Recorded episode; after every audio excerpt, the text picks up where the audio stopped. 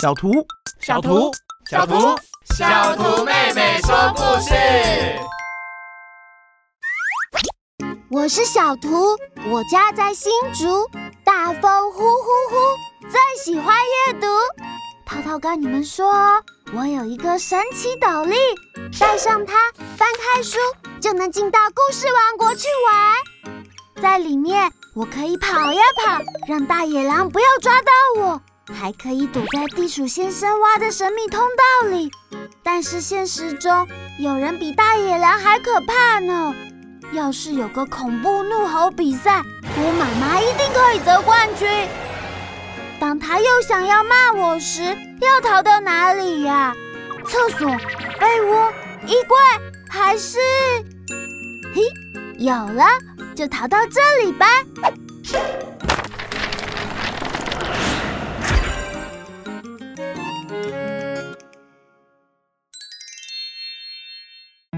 欢迎光临小图妹妹说故事，我是陪你进入故事王国的 Amy 讲。小图妹妹一定是因为调皮捣蛋又要挨骂了。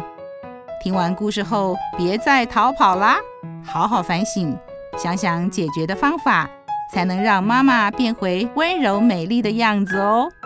但是当你走在路上，有人叫你快跑啊，你会听他的话吗？如果跟着一起跑，是帮助你逃离一场灾难，还是根本被耍了，反而让自己陷入更大的危机呢？这一天，森林有点不太平静，到底发生了什么事了？快来跟着我一起一探究竟吧！Let's go！咦，大野狼来了，你怎么不逃跑？作者：Esperando。河流文创出版。森林里出现一只非常饥饿的大野狼，许多小动物都神奇的消失了。兔子知道这个消息后，慌慌张张地逃跑了。过了一会儿，兔子遇到瓜牛爷爷，兔子慌张地大叫：“蜗牛爷爷，快跑啊！”森林里出现一只非常饥饿的大野狼，但是瓜牛爷爷非常冷静。兔子再次对瓜牛爷爷紧张的大喊：“快跑啊！森林里出现一只非常饥饿的大野狼。”但是瓜牛爷爷仍然非常冷静，缓慢的爬行。我跟你说。森林里有一只非常饥饿的大野狼，我们赶快逃跑吧！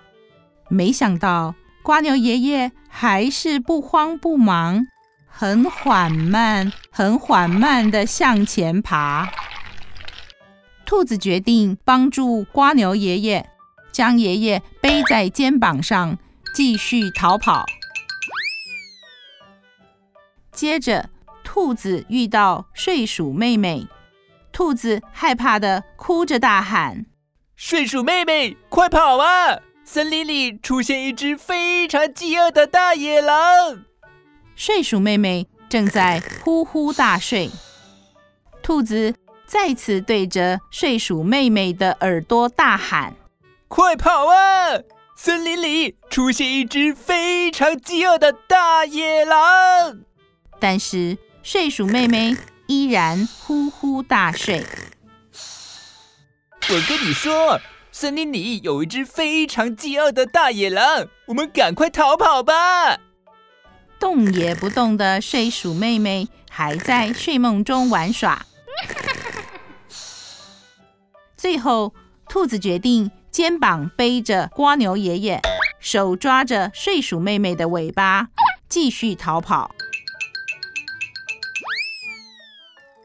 接着，兔子遇到驴子叔叔，兔子惊慌的大喊：“驴子叔叔，快跑啊！森林里出现一只非常饥饿的大野狼。”固执的驴子叔叔不相信兔子：“森林里没有大野狼。”兔子还是继续大喊：“快跑啊！森林里出现一只非常饥饿的大野狼。”固执的驴子叔叔还是不相信兔子。森林里才没有大野狼。我跟你说，森林里有一只非常饥饿的大野狼，我们赶快逃跑吧！固执的驴子叔叔生气地说：“森林里根本没有大野狼，因为我从来没有看到过。”兔子决定不管驴子叔叔，因为他太重了，太固执了，无法带着他逃跑。最后，兔子遇到地鼠先生。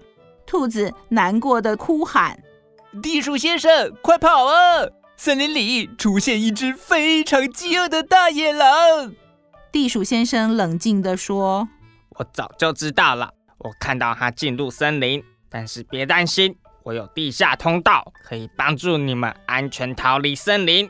跟着我来吧！”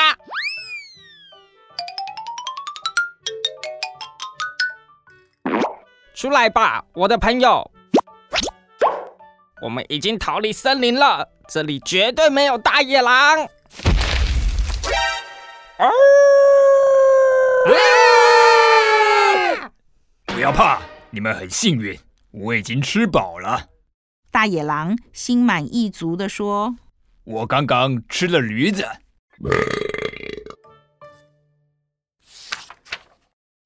大家看到最后有没有吓一跳？原本还以为全部的动物都会一起被打包到大野狼的肚子里。我们在很多故事中都常常遇到不听劝告的人，他们会自以为是，认为自己的想法都是对的。不过，我们也要思考，把消息告诉大家的人本身是值得信赖的人吗？如果小兔子是个说谎精，大家还会跟着它一起逃吗？所以，我们不只要先想想消息的来源可靠吗？还要养成判断的能力呢。我们会害怕一件事情，往往都是因为对它不了解，或是遇到难以自己做决定的事。可以先查资料，或者多找人和你一起讨论哦。动动脑时间，如果你是热心的小兔子。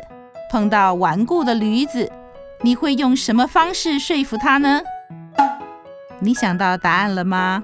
快来新竹县文化局的粉丝专业，在这篇故事贴文下分享你的答案，也别忘了订阅我们的频道“小图妹妹说故事 Podcast”，留下五星评论。我们下本书再见啦，拜。